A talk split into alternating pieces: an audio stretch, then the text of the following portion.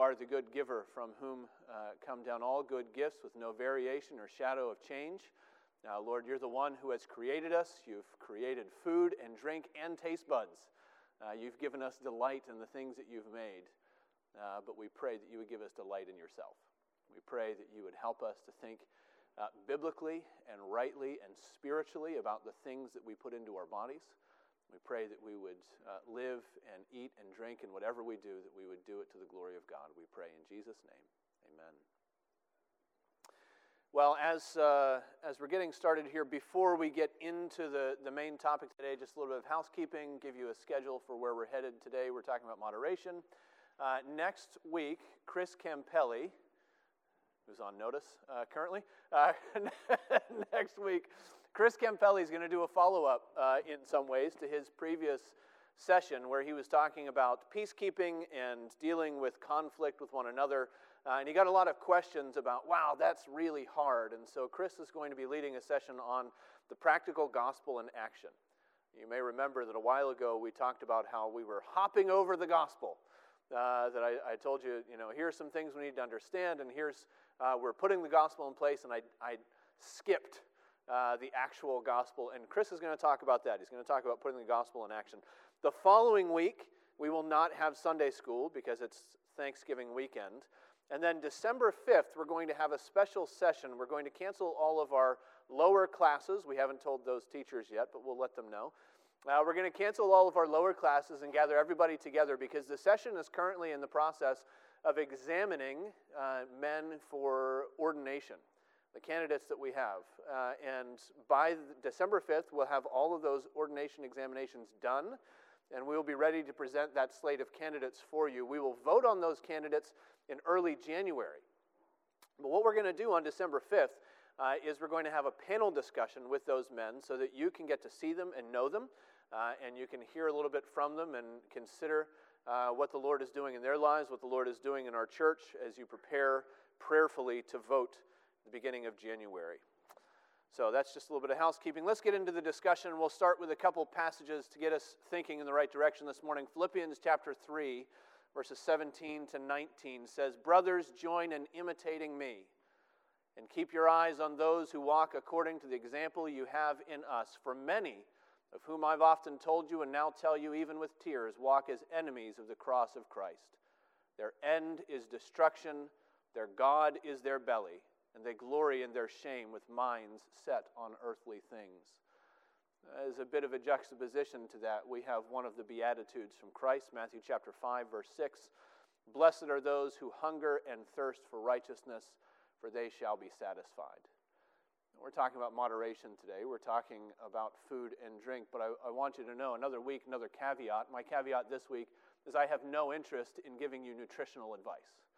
Uh, there is, uh, there's no end to the crazies out there who want to take the Bible as another code for what we ought to eat, just like they want to take the Bible as a code for uh, a schedule of the end times, right? And so you can, uh, you can deduce the code that's in Scripture, you can find the particular dieting plan according to the Bible. You can go and you can buy your Ezekiel bread, or you can go and buy your books that tell you how to how to do a vegetable cleanse, just like Daniel and his three friends in Babylon. I have no interest in that. I'm not qualified to give you nutritional advice.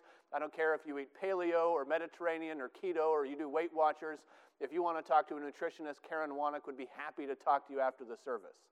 Today we're talking about food and drink in spiritual terms. We're thinking about living in a spiritual way with regard to what we put into our body.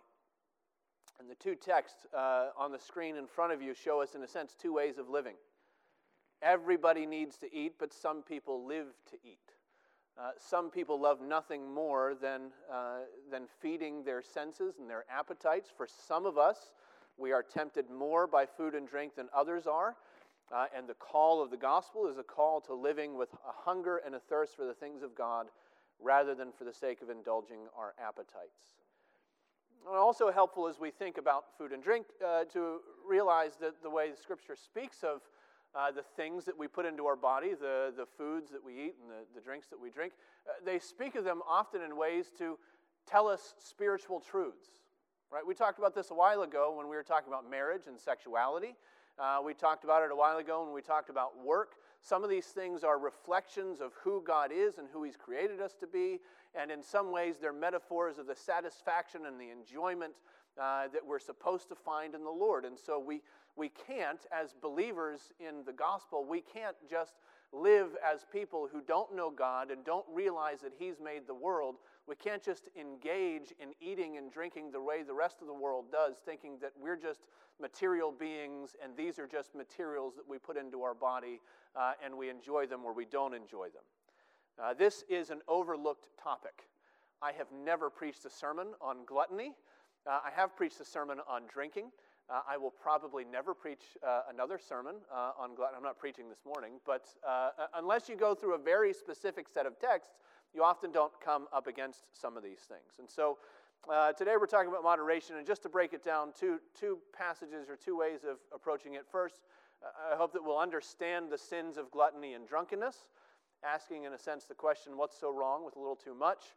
And then we'll talk about restraining the sins of gluttony and drunkenness, or if you prefer, a positive way to look at it, growing our appetite for the things of God. Now, you are aware that this is, uh, this is a class that nobody wanted to teach.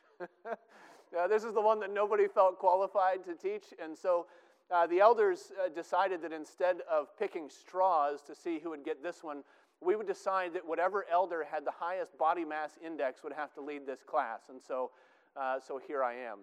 Uh, that's not really true in the sense that it's not true how we chose who would teach. Um, but it, it is a, a, way to think about, you know, when we think, when we think about gluttony, uh, do we think simplistically? There's a way of thinking about gluttony that is pretty simplistic that essentially says gluttony is obesity. If you are a large person, you're obviously a glutton. If you're not a large person, you're not a glutton. And so we, we align these two things that uh, there is, of course, a, a corollary between sinful gluttony uh, and uh, the expansion of your waistline. Uh, but we can think about it very, very simplistically. We can think about uh, drinking alcohol the same way. As long as I can function, as long as I can go to work, as long as I can get by and I'm not hurting anybody else, uh, what's so wrong with a little bit too much? Listen to a sermon this week on gluttony from Carl Robbins. I really like Carl Robbins. He's a pastor down in Greenville, South Carolina. Uh, but his opening line to his sermon, and he said lots of really good things in his sermon. He began by saying, Americans are gluttons and American Christians aren't much better. He might have a point, actually. But again, there's this simplistic way of thinking about gluttony that essentially looks at this CDC map and says, well, here are the places that gluttony is an issue. And this, of course, is the prevalence of American adults with a BMI above 30. Uh, and so you see the dark red, uh, all those barbecue lovers down in the south. And here we are, if you can't see it, in our, our tiny green little enclave up in the north, Massachusetts. We obviously don't have a problem with, uh, with gluttony because our prevalence of obesity uh, is much different. Uh, and again, we can, we can think about uh, drunkenness the same, the same way. But I think there's a better way to think about these things. In fact, there is a, a more classic way to think about the sins of gluttony, the sins of drunkenness, uh, that it's more than just how does it affect our waistline or our health. Here's what Richard Baxter says uh, He says, Gluttony is the voluntary excess in eating for the pleasing of the appetite or some other carnal end. Now, what does he mean by some other carnal end? Uh, Richard Baxter, uh, 17th century guy, he, he wrote this book uh, called The Christian Directory. It is several huge volumes of really tiny text. And it, it's probably best to think of his Christian directory as the, the first Christian counseling manual. He goes through just a whole litany of sins and vices that we deal with, and he uh, in true Puritan fashion, just lists out well, here are the various sins that are involved in this. Here are the various ways to guard against this. He gives you list upon list upon list. He situates sins in connection with others, but he begins his section on gluttony and, and he puts drunkenness right next to it. We'll see that as we go along, uh, that these are often, especially in Scripture and in, in theology, uh, twin sins, gluttony and drunkenness. But he says gluttony is the voluntary excess in eating for the pleasing of the appetite or some other carnal end.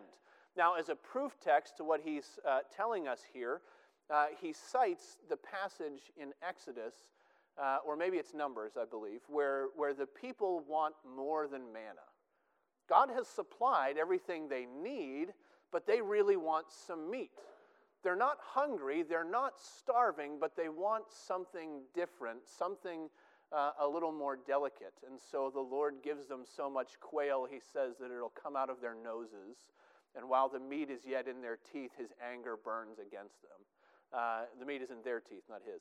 Um, and so he, he's saying, in a sense, look, gluttony is about more than just does it affect your waistline? It's about uh, do your appetites take control?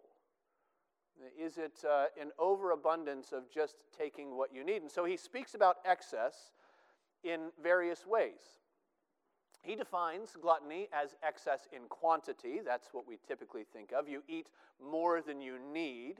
Uh, he also talks about excess in terms of quality. Uh, you're very particular. Uh, I won't eat those things. I must eat the best and the finest. Uh, I must go above and beyond. J- just a, a, meager thing isn't enough for me. I, I can't have uh, a, a, dinner of soup with no meat. I must have roast beef. Uh, he talks about gluttony in excess of frequency, what today we would probably call snacking, by the way. Um, those who eat outside of the appointed times. There are seasons of the day for eating, and I see those elbows being thrown back there. Uh, there are seasons of the day for eating, and if you go outside those seasons, those allotted times, uh, you're taking in more than you need. He also talks about length. Those that have these feasts over and over again, they're just these sumptuous, long, and maybe you're not eating too much, but you know, you go to those fancy restaurants and it's one tiny course and a second tiny course, and a third tiny course, and a fourth tiny course. And you just sit there and you can spend hours just eating your one regular meal. He talks about uh, excess of cost. Do you spend more than you should to feed your body? He talks about excess of curiosity.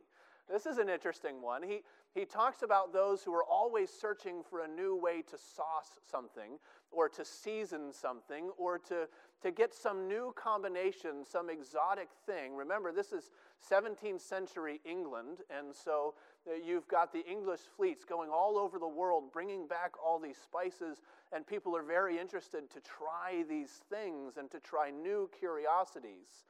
And so he talks about gluttony more than just uh, what we might think of in terms of did you eat too much yesterday, but, but really a sort of expansive way of looking at it. Now, as you read Baxter, you might be, you might be tempted to have this sort of knee jerk reaction and say, there's no way that all those things are gluttony. We, we know what gluttony is. But actually, he is pretty representative uh, of the classical view of what gluttony is. Uh, it's more in our modern contemporary day that we have truncated it down to just do you eat so much that, that uh, your waistline is expanding? In fact, here's John Newton. John Newton says that a propensity to indulgence, either in the quantity or quality of food, there's the same distinction there, either in the quantity or quality of food, is a meanness unworthy of a man, still more unsuitable to the character of a Christian, and scandalous in a minister. Well, here I am. Um, mea culpa. Um, now, when you, when you follow this through, you see it showing up uh, in other good places. I, I forgot the book at home. I was going to read an excerpt today from the Screwtape Letters. Instead, uh, if you want, go home and read chapter 17 of, uh, of your copy of the Screwtape Letters if you have it. Uh, that chapter is all about gluttony and about the way gluttony hides in unexpected places. Uh, Screwtape says later uh, to Wormwood that one of the best ways to get males involved in gluttony is, uh, is to get them through their vanity. Oh, I must have a steak perfectly cooked. Uh, I can't go to just any old place. And then vanity becomes habit, he says. He's talking here uh, in the two uh, quotes that I have for you about uh, the subject's mother, this old lady who just likes little things. What do quantities matter provided we can use a human belly and palate to produce quarrelsomeness, impatience, uncharitableness, and self concern. Then he goes on the real value of the quiet, unobtrusive work which Glubose, that's the gluttonous demon, uh, which Glubose has been doing for years on this old woman, can be gauged by the way in which her belly now dominates her whole life. And he says that she's involved in the same sort of things, that she is in the all I want stage of life. All I want is just one egg perfectly cooked. But nobody can make that egg perfectly cooked for her, and so she's continually unsatisfied. And though it's a very little thing, it is, uh, it is a, a picture of gluttony. Now, what do you think about this approach? Uh, what do we gain? And, and again, I, am speaking mostly about food, but we could think in the same terms about alcohol as well.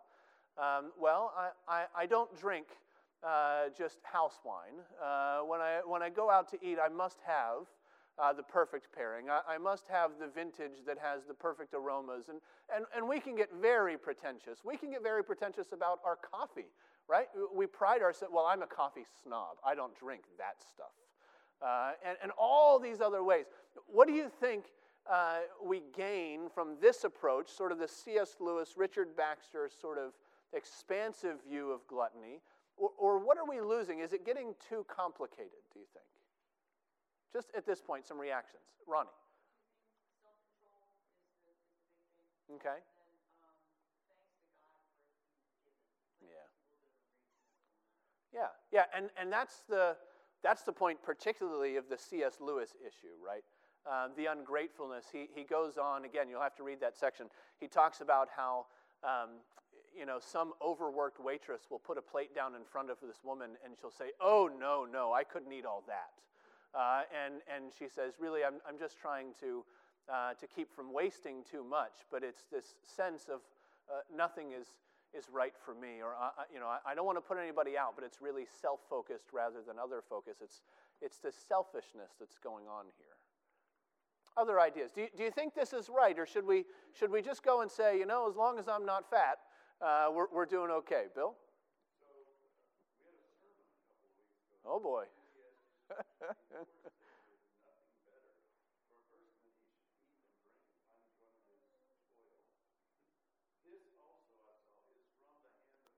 Indeed. Yep. Yep. So you don't want to fall off on the other side of the from um, yeah. and gluttony, but you there are times of praising the Lord and enjoying the bounty that He's provided. Absolutely. In fact, sorry, go ahead. Thanksgiving's coming up. Yeah. In fact, if you notice that little side picture there, that's a Thanksgiving feast for you. Uh, to make you think about all those things and your cranberry sauce and, uh, and, and, all the accoutrement. Uh, and we had a, a, Sunday school just last week where I told you on Sunday, maybe you should drink the good wine, right? And there are times for feasting, there are times for excitement and enjoyment. Uh, and, and I would say, um, you know, you, you've got Jesus in the New Testament talking about fasting. And he says, they can't fast while the bridegroom is with them. There are seasons where maybe you should eat until you're nice and full because that's the, the feeling of, not till you're overfull and, uh, you know, burdening your body with these things, but maybe there's a season in which uh, satisfaction and rejoicing in the gifts of God. But, but I think we ought to make sure that those don't cross paths where they should be. We also talked last week about our, uh, our uh, work creeping into our leisure, our leisure creeping into our work, and now we don't have any boundaries, so it's all just this, this mess, right? Uh, there are seasons, there are gifts that we should receive with gladness. It is a gift of God. other thoughts? I thought I saw a hand. Maybe not. Yeah, Dave.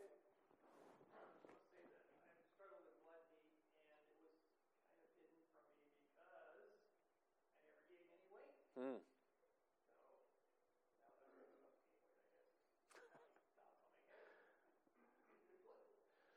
Yeah, yeah, yeah, and, and, it's a sort of thing that might um, might catch up with you. One of the dangers Baxter goes on to say, uh, I would encourage you to read the section on uh, Baxter's section on gluttony, but it'll put you to sleep. Um, he goes on to say that one of the dangers of gluttony is that it kills you, but not all at once like some other things. It, it's very slow. So even in the 17th century, they're looking at gluttony and saying, oh, there's some health risks to come along with this, but they, they build and they might creep up on you later, and by the time they become a health issue, uh, the spiritual issue is already long gone, and you've already lost uh, your ability to exercise self control. Yeah, John.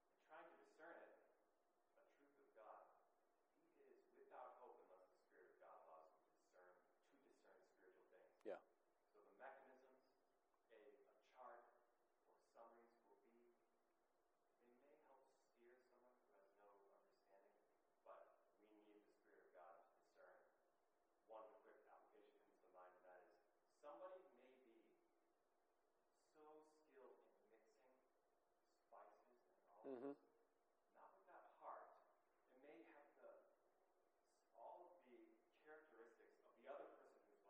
who's skilled may be the one that the Lord allows to stand before kings because he's skilled at his work.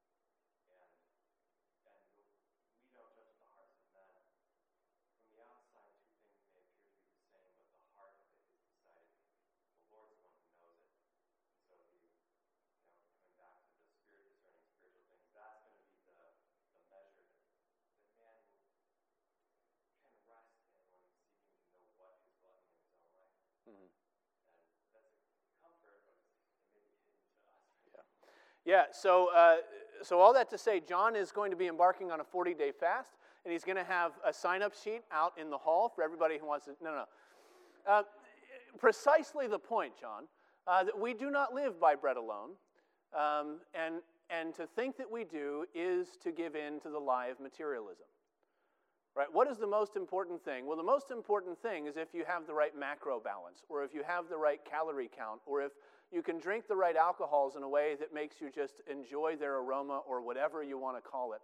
Um, but all of that, to, to put those things before what's going on spiritually, is to give into, uh, and here's where we're going with this, to give into idolatry. What we need, when we think about gluttony and drunkenness to sort of situate where it is, we need a, a kind of taxonomy. And I, am not going to give you the whole thing here, uh, but when you think about, you know, what is this animal? Well, there's, my wife will remember, I will not. Kingdom, phylum, class, order, genus, species. I think that's the, I don't know, we have a mnemonic device for my kids um, to remember that taxonomy, right? Um, well, we, we need to situate gluttony and drunkenness in the same way. And so if we if we put them in large categories, these sins, well, probably the largest category of sin w- would be dividing is it rebellion against God or is it replacement of God? Well, gluttony and drunkenness are a sin of replacement. It's a sin of idolatry. That's the whole idea of that Philippians 3:19 verse that we began with. Uh, they glory in their shame. Their God is their belly, right? It's this physical appetite and really, I think Paul is talking about more than just food there. Uh, we'll see as we look in 1 Corinthians that sometimes uh, pleasing the physical appetites for food are a euphemism for other physical appetites. Uh, but regardless, it is living in the world as though our whole means uh, and our whole point is to fulfill the appetites we have, and that really is a sin of idolatry. And so it's not just Uh, you know, simple enough to think about gluttony and drunkenness to say, what are the effects it has on your body? But first of all, to say, what is the effect that it has on your soul? What are you telling yourself by engaging in these sins about what is ultimately important? Do you live by bread alone, or do you live by every word that comes from the mouth of God? Who's God, uh, or, or, who is your God, rather, and what is directing you? Uh, secondly, and, and I'm going to get some people to pick up uh, some of these passages here, it's a sin of wastefulness. Can I get somebody to grab Deuteronomy 21, 18 to 21? Volunteer, please. Thanks, Nick. Deuteronomy 21, verses 18 to 21, and Mike was volunteering for Proverbs 23, 19 to 21. And I want you to listen to these twin sins uh, linked up here and, and the way that the scriptures speak about them. I voluntold Nick, so he's, uh, he'll need some time to find it. Deuteronomy 21, 18 to 21. And while they're looking up, I need volunteers for the next two. Who can get Ephesians 5? Greg's got Ephesians 5, and Chris has 1 Corinthians 6. Thank you. Go ahead, Nick.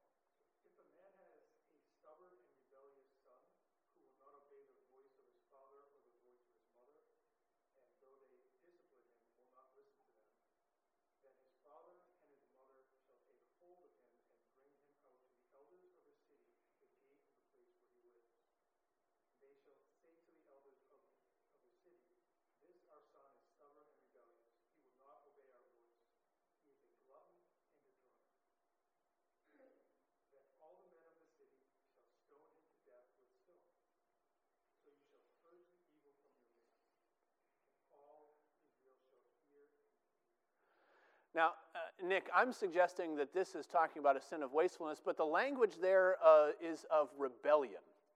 Um, let's play what is the pastor thinking? What is being wasted in, in this uh, situation, if that's actually what's going on? Step into my world for a minute. Bill? Well, he's, the child has wasted the parents' teaching. It's wasted the parents' teaching. Mm-hmm. Yeah. Yeah. He has, they have a rebellious son. This guy's still living in their house. Right? Uh, and, and, he will not be, uh, he will not be directed. Uh, instead, he goes his own way. He feeds his own appetite. Uh, and this is a rebellion against his, uh, the authority of his parents. Uh, but again, you see this, this connection there uh, a glutton and a drunkard, this sort of profligate way of living. Mike, you had Proverbs 23. Yeah, Teresa. Yes. Yes. Yes. They killed him. Yes. They were supposed to. Uh, we don't know if it ever actually happened. We don't have records of whether they actually did that. Uh, but they would kill a man who was a glutton and a drunkard. Why would they do such things, Teresa? Let me ask you your question.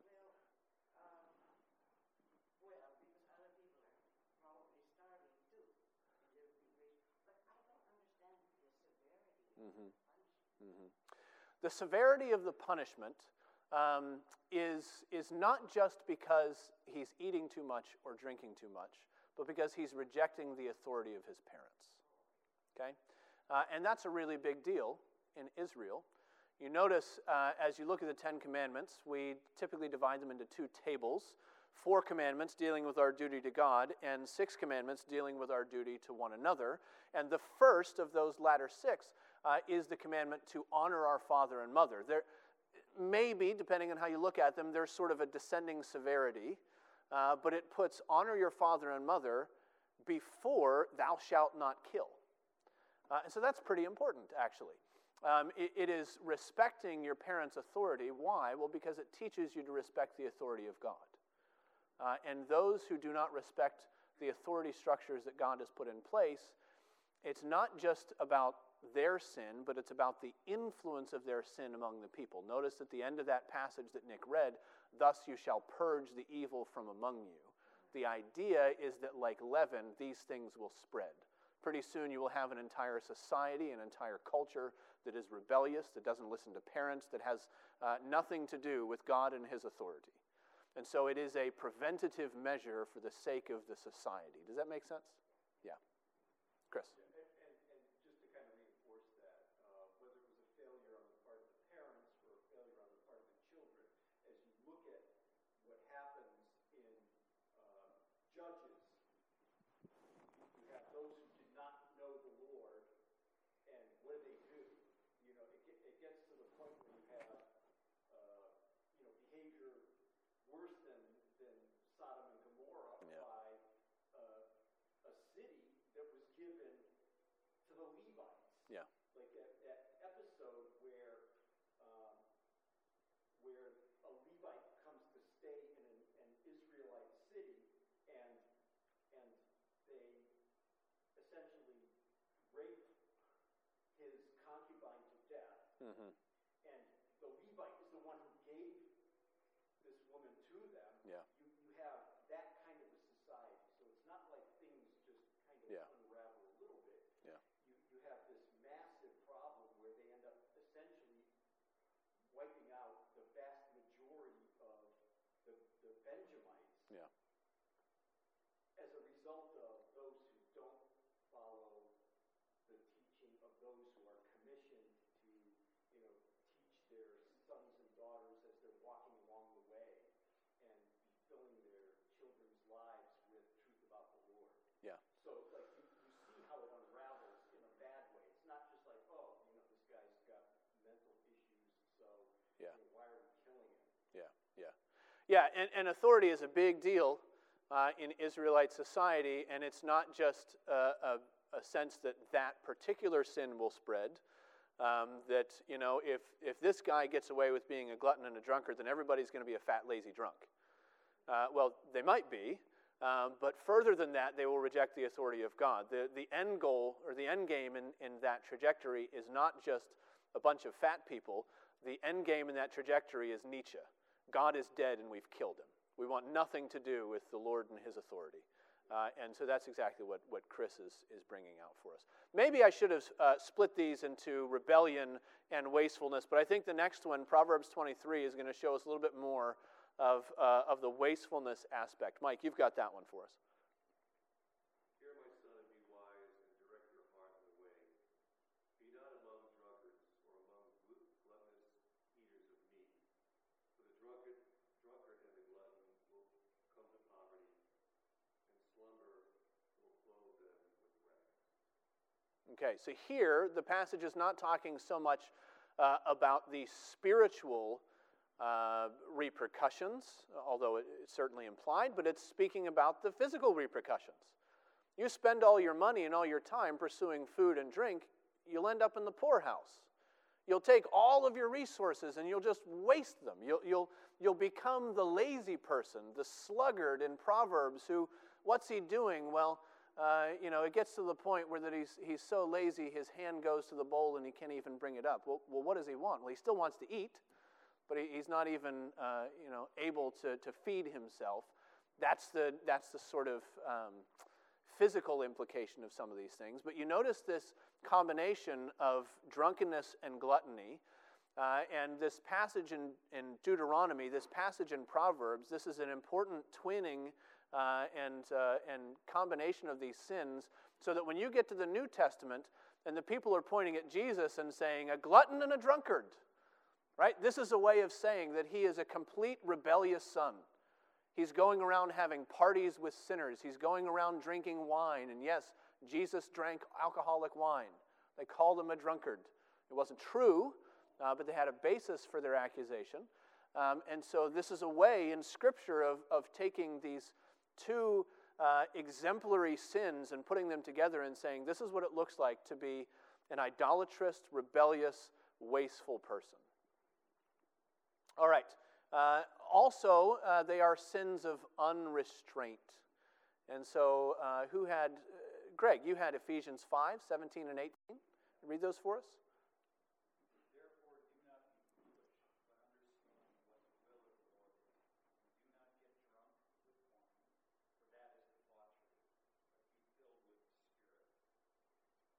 What's the problem there, Greg? What's, what's going on that needs to be corrected? Yeah. Yep. Please, please do.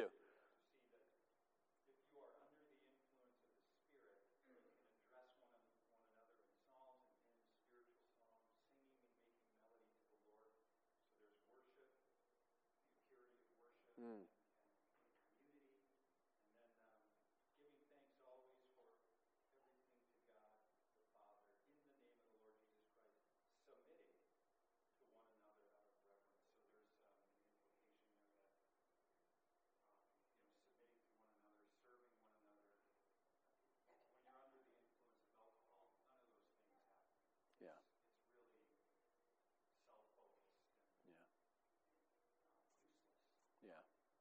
And you use that phrase, Greg, under the influence.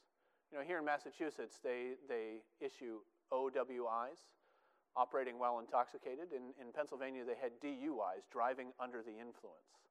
Uh, and it's really this juxtaposition between are you under the influence of alcohol? Uh, is it lowering your inhibitions? Is it, uh, is it influencing the way that you speak in ways that you normally might not? Uh, in derogatory ways, speaks about debauchery there. Or are you under the influence of the Holy Spirit? Uh, is He the directing force in your life? Is He fitting you and preparing you and equipping you for worship, for encouragement, for building up one another, for, uh, for striving together for the good of the gospel? Uh, and, and there's this distinction here. Uh, what are you restrained by? Are you throwing off restraint? Are you giving yourself to the influence of this substance? Or are you under the restraint, under the influence of the Holy Spirit? Good. How about 1 Corinthians chapter 6, verses 12 and 13? Chris, did you have that? All things are lawful for me, but not all things are helpful. All things are lawful for me, but I will not be dominated by anything. Food is meant for the stomach, and the stomach for food. And God will destroy both one and the other. The body is not meant for sexual immorality, but for the Lord, and the Lord for the body. All right, here's another uh, instance where the appetites of the flesh, uh, specifically for food, are a euphemism for other things, other appetites, sexual appetites in this, in this sense. Uh, but there's uh, a reality to the metaphor, right? The metaphor only works because the food and the stomach analogy works. Uh, and so, Chris, what's the problem there that Paul is addressing? What is he trying to get us to see about the sins of indulging our appetites? Well, he, he points out, um, and again, uh, taking a look at, at the verses that follow, that, um, that our bodies are members of Christ, and that our bodies is the temple of the Holy Spirit, that, that God has, has designed us ultimately for fellowship with Him, and that, that He does that uh, in, in our, our corporeal uh, existence in space and. Hmm. And so our, our bodies aren't, are, while He blesses us with things that satisfy us and, and things that are pleasing to us, that they're not the ultimate end, the ultimate pleasure, the ultimate fulfillment, the ultimate blessing that we can have in our life is to, you know, to go back to the first, answer to the first question of the confession, glorify God and enjoy Him forever. Yeah. These other things distract us from it because the, with, with, uncon- with unrestraint comes a movement to seek satisfaction in those things with which we are experiencing a lack, experiencing a lack of restraint. And Yeah. It just draws away from God. Yeah. Yeah, and notice the language there in Paul about being mastered.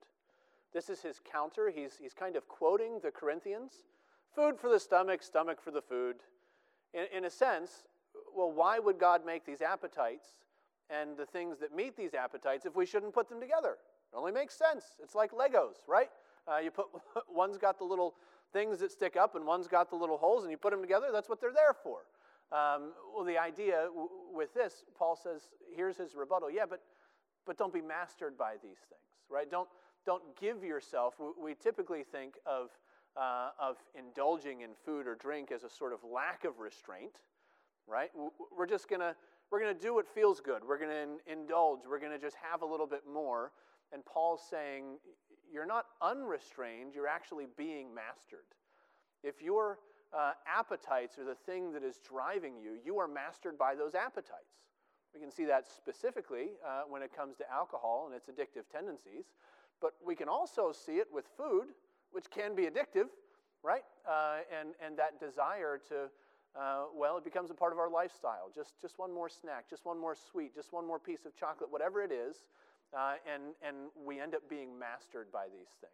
Dave.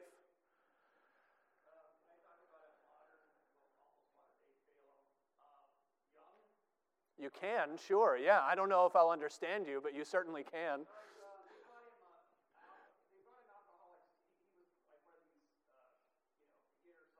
Yeah, yeah.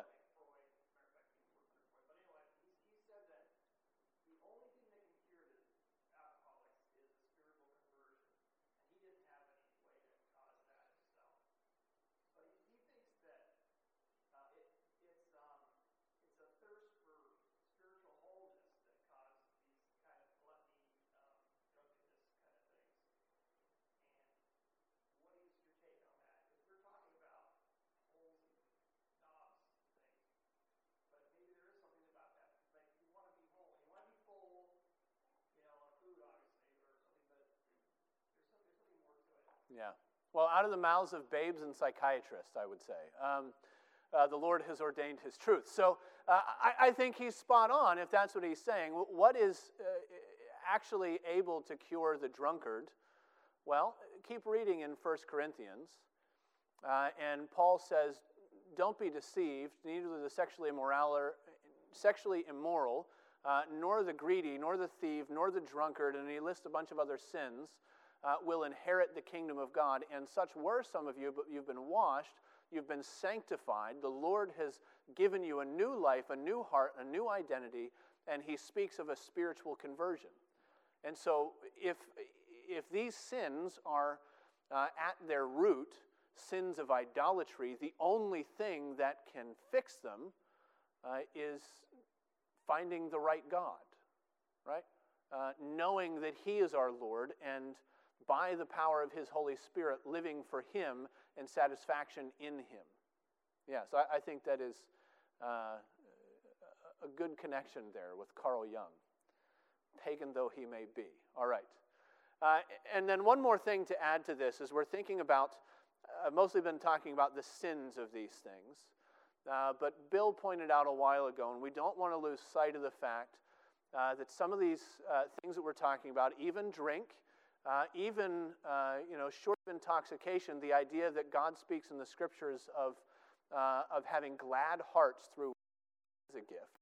And there's some wisdom to discern well, what is gladness of heart and what is intoxication and where is the line? And I, I can't tell you a hard and fast rule for you.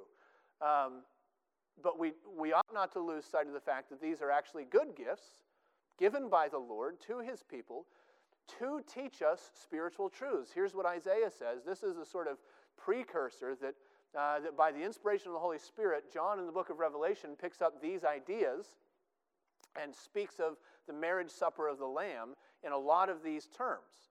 Isaiah 25 On this mountain, the Lord of hosts will make for all peoples a feast of rich food, a feast of well aged wine, of rich food full of marrow, of aged wine well refined and he will swallow up on this mountain the covering that is cast over all peoples, the veil that is spread over all nations. He will swallow up death forever. And the Lord will wipe away all tears from all faces, and the reproach of his people he will take away from all the earth, for the Lord has spoken. What is the picture of ultimate final redemption? It's a feast, right? Tears are gone. God's people are gathered. We're engaged in eating and drinking the best food and drink. It is this wonderful sensual experience in the sense that our senses are engaged. And again, let's, let's think, well, uh, kind of like what I said a, a few weeks ago, the scripture speaks of hell in terms of fire. Does that mean that there is literal fire in hell? Maybe, but it's at least that bad. Well, is there literal food and drink in heaven, the new heavens and the new earth? Well, maybe, uh, but it's at least that good, right? It, it's the best that we can comprehend. And so God stoops down and speaks to us in ways that we can understand. And what does He give us? Well, He gives us marrow. Anybody ever had marrow? Oh, it's good. uh, somebody gave us a, a, a gift certificate to one of these fancy pants restaurants in Cambridge that we would never pay to go to on our own and we had uh, it was like beef fest uh, we had all these things, and one of the things that we had was marrow en cru. Uh, and so we had these little toasts, and you could spread the. Ma- oh, it was good. It was like it was like uh, if you had butter that was churned out of filet mignon. It was awesome. So it talks about marrow. It talks it talks about well-aged wine. It talks about all these wonderful things. Why? Because that's sort of like the best we can comprehend. That's that's the best that we can do. And this is meant to teach us and to whet our appetites for what the Lord is doing. So, if we think about back to our, our original question, understanding the sins of gluttony and drunkenness, what's so wrong with a little too much? Well, here's what's wrong that a moderate use of food and drink seeks to replace God's goodness with God's gifts. It seeks to find our greatest blessedness in the experience of our appetite. It is idolatry. That's the problem. Uh, and we can talk if we needed to, or if we wanted to go on, we could talk about uh, the health problems, and, and you could talk specifically about the spiritual problems. Think about um, uh, Jonathan Edwards and his resolutions. He had at least two resolutions that dealt with what he ate and what he drank. One, he said that he would resolve uh, only to eat so much as to fit him for the work that he had to do, spiritual and otherwise. You eat too much, you drink too much, you get drowsy, you're not engaged with what the Lord has called you to. Uh, and then uh, resolution 40, I think it was, he, he resolved to evaluate every day uh, whether he exercised moderation in these things. So we could talk about the health stuff, but here's the real problem it's, it's an idolatry that seeks to replace God's goodness with God, God's gifts. Chris? It, it might be too fine a point. uh, it, it's actually G- God's goodness is ultimately defined in His presence yes. and His fellowship with us. Yeah. And and so maybe it's just a, a, re- a language refinement here. but Yeah. That that when when we look at food and as a gift, we're replacing the giver who ultimately gives himself and his presence and his fellowship and the the, um, the enormity of that gift Mhm. with you know the, the gifts the other gifts that he gives us in this life. That's a, that's a fine point, well made, Chris. I'll take that. Um, yeah, good. So, seeking to replace God and, and uh, the goodness of His presence and His grace, His interaction with His people, seeking to find something else. All right, so with 10 minutes left, uh, let's fix our gluttony and our drunkenness. What do we do? What are we supposed to think about this? How can we grow our appetites for the things of God? Here's John Calvin. He says, Nothing is more difficult than to forsake all carnal thoughts, to subdue and renounce our false appetites, to devote ourselves to God and to our brethren, and to live the life of angels in the world of corruption. uh, reference here that map that I showed you earlier uh, from the CDC, and uh, reference uh, Sarah and I were looking at the uh, the other one that shows you the maps from 1986 every year, and the colors getting brighter and darker. Um, you know, a world of corruption. Uh, we live in a place where these things are easy and they're acceptable. Think again how, uh, how we sort of laugh and say, oh, they're, they're such a coffee snob. They love uh, just only the finest things. These things are easy. It's a world of corruption. What can we do? Um, well, what can you do? It's difficult. How do, we, how do we do these things? How do we grow in these areas? Ronnie? So this comes clearly across to me as the process of sanctification. Mm.